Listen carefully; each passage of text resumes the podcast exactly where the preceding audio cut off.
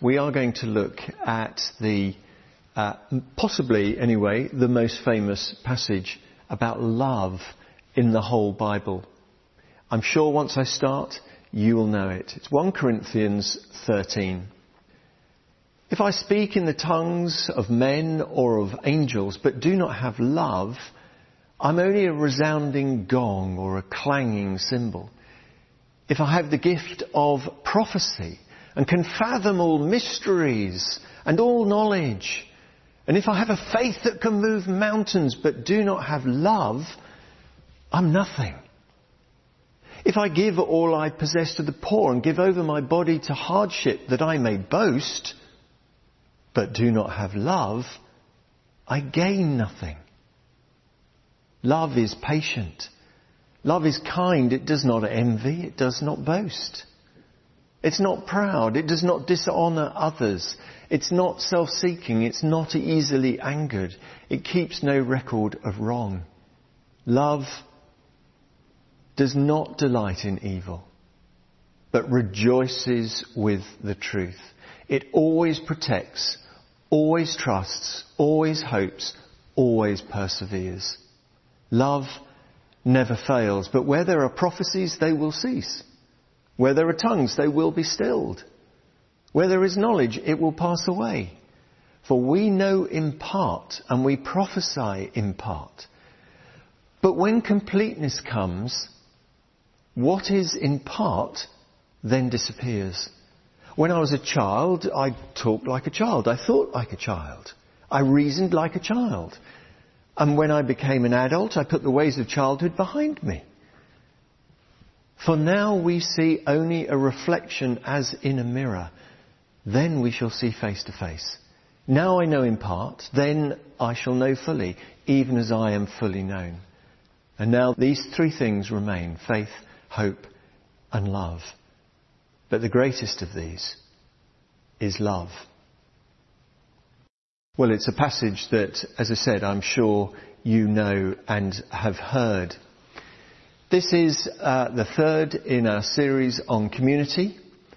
And we've already found that we are called as individuals by name, and as we respond, so we become part of a wider family of believers.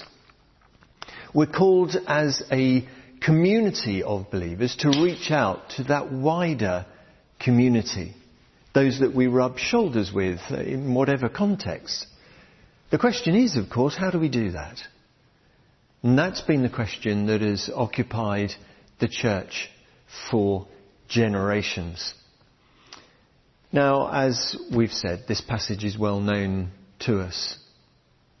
It was written to the, it's a letter, it's written by Paul to the young church in Corinth. And many of you uh, watching, I'm sure, will have probably had it at your wedding. It is a truly great piece of writing.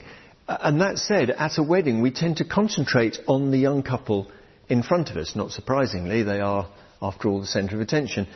And as we concentrate on them, so we talk generally or in generality about love. The feeling of love, the well-being of love, the love found one for the other.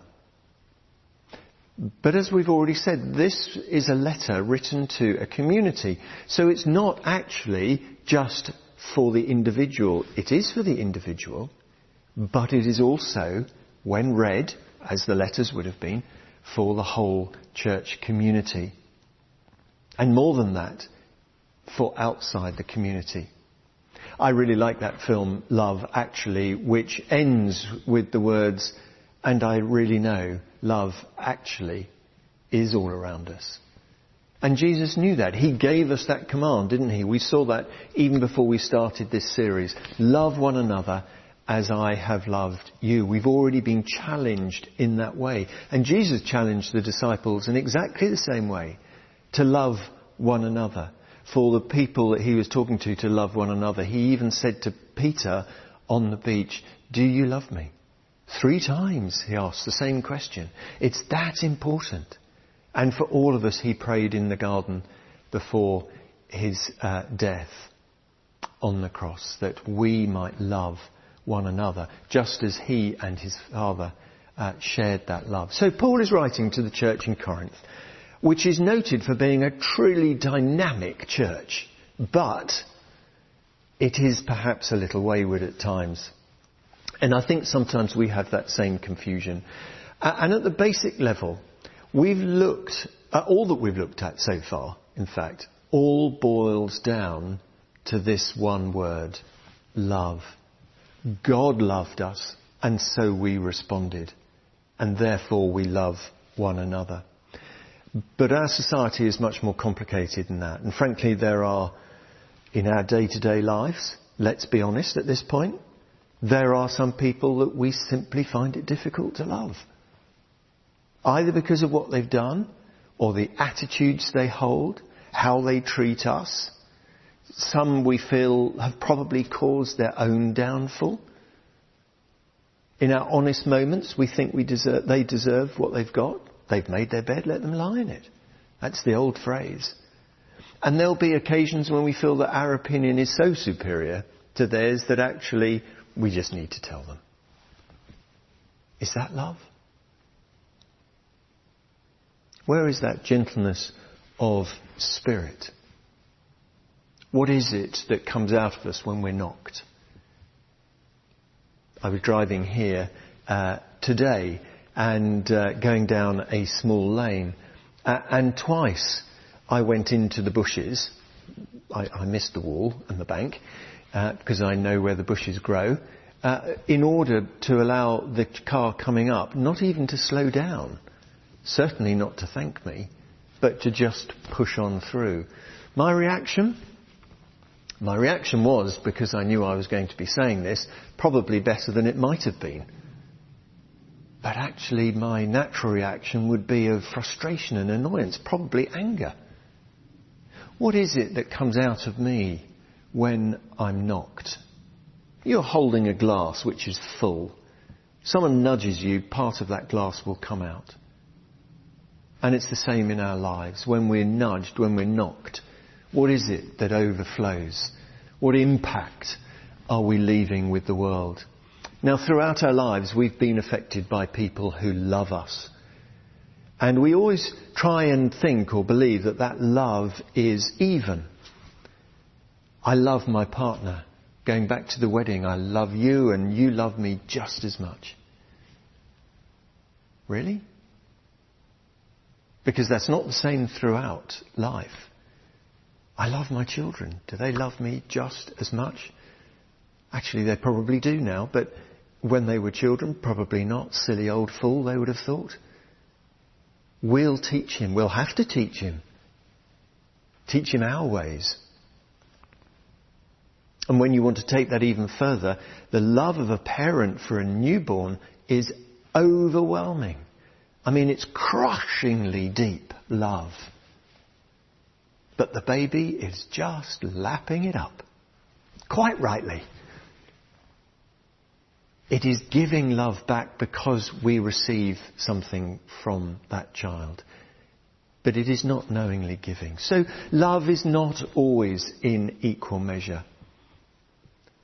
And that's why I'm sure you've heard this before, that the Bible uses four words to our one word. Because that parental love is called storge in Greek. And the love from brother to brother, sister to sister, within a family is called filial love. Between lovers, between partners, it's eros or erotic love. But the Bible uses a completely new expression for the love of God with his people, and that's agape love. So let's just look a little bit closer, and bear with me on this one. Because if we want to choose, let's just reflect first on human love.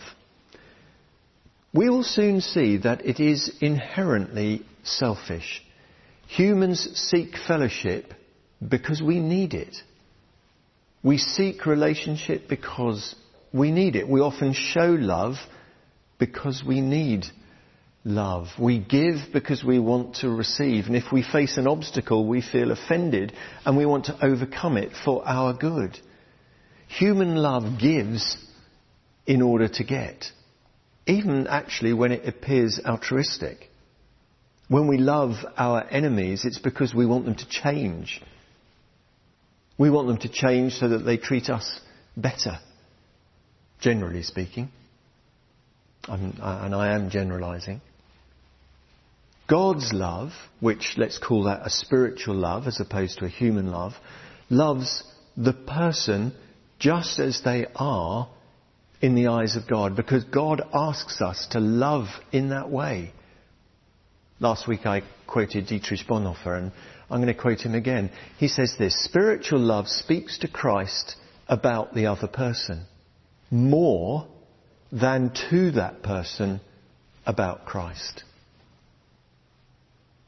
So spiritual love speaks to Christ and asks their blessing on that person rather than trying to change the person to speak to God. Now we can, going back to our passage, we can all use the right words. We can all use the tongues of angels. We can possibly speak in tongues. But without God's perspective of love, it's no more than a clashing cymbal. We can all come across as self-righteous sometimes. We know the truth of the Bible, yet we don't deliver that message quite in the way that we should. We have a, a spirit of judgment rather than of helpful compassion and love.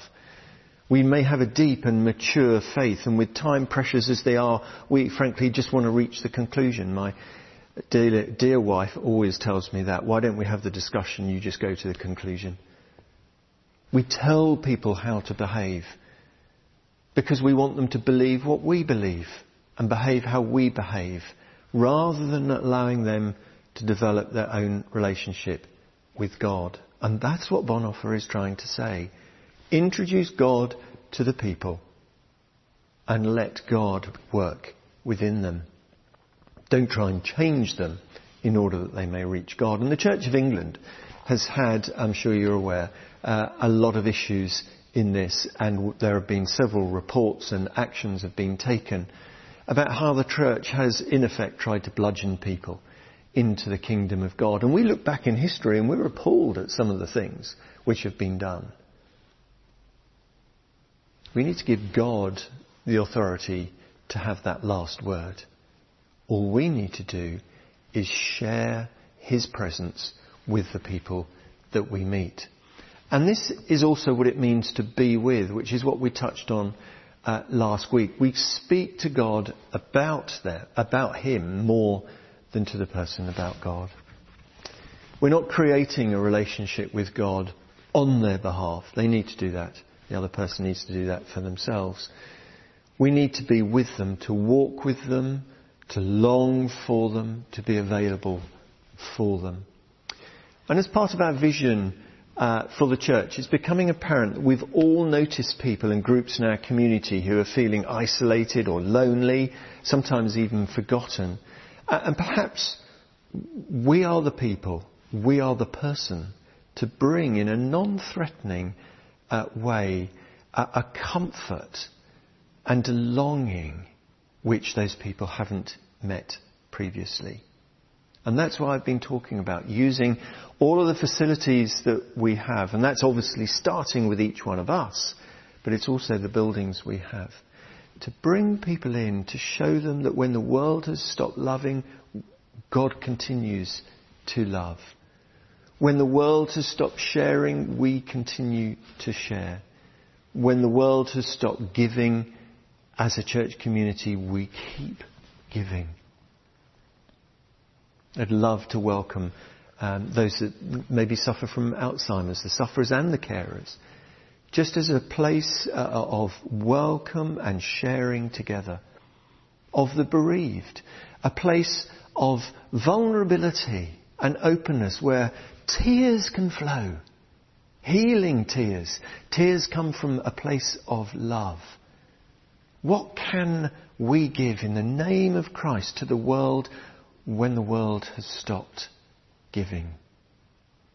And those that have previously received our judgment on them for their rashness or, or perhaps their bluntness or their boldness, we need to keep on loving.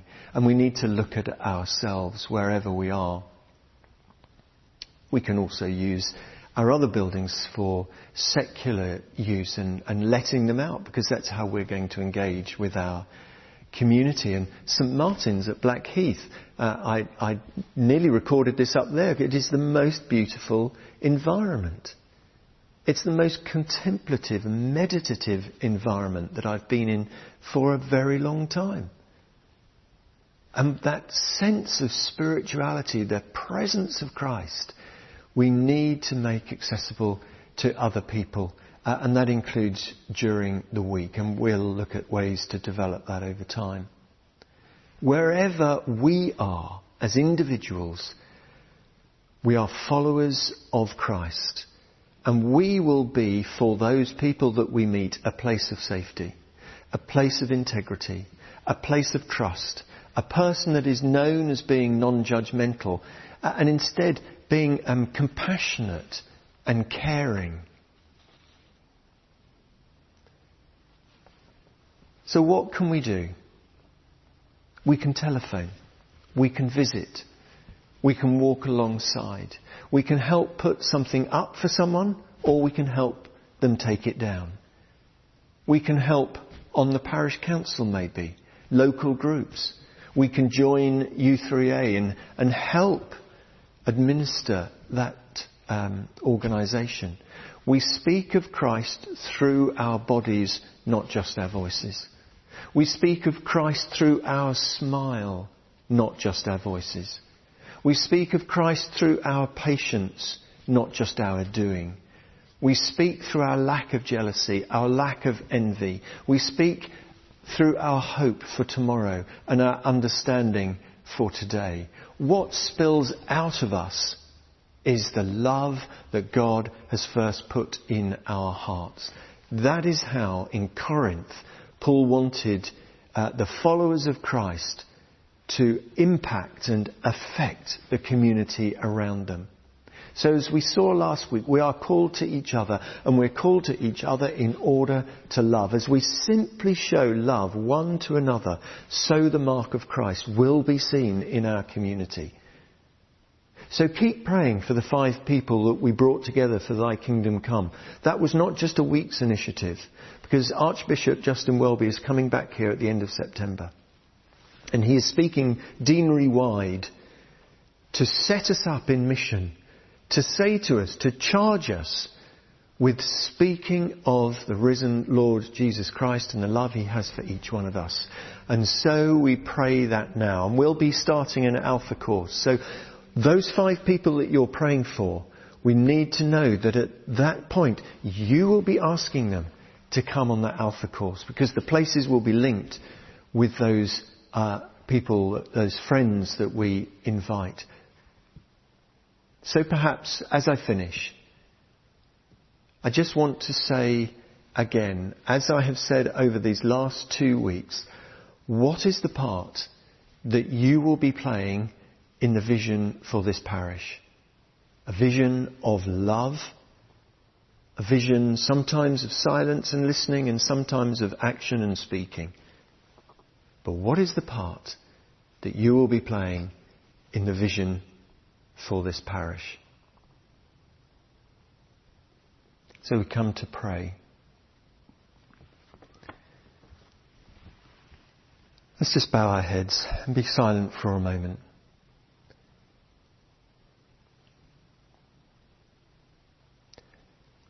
Sovereign Lord, you have commanded us to love our neighbours as ourselves. Help me to do that in my community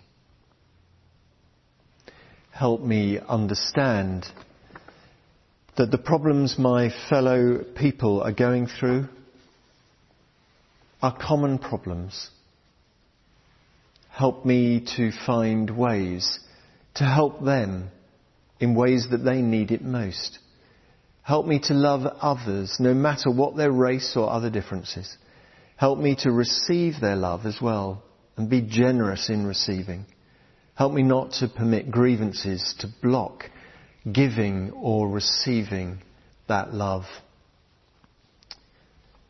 God, our rock, we pray for stability in this village and both the villages of Blackheath and Wonersh.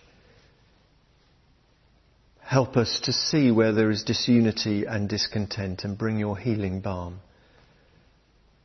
Give us all wisdom on how to move forward successfully. Help us to strive to understand each other's perspectives and to find common ground. Give us insight into what will best solve the complex problems that we're facing.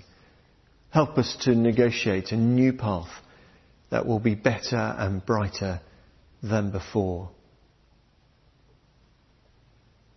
And our Heavenly Majesty, may your love and compassion flow through us and to those around us. Give us pity and concern for their misfortunes and suffering. Give us the compassion and empathy we need to understand what those in our community are going through and help us to love them well. Help us not to judge or condemn, but rather come alongside to offer support and be your hands and your feet. And in a wider context, we continue to pray for those G7 nations now that that meeting has finished, that those initiatives will continue. And as NATO meeting has, has been and gone this week, again we pray for a united front, a unity of thought, a clarity of vision, for huge wisdom and patience for all those that lead us and the church, particularly worldwide. Father, we lift these prayers to you now. In the name of your Son, our Saviour, Jesus Christ. Amen.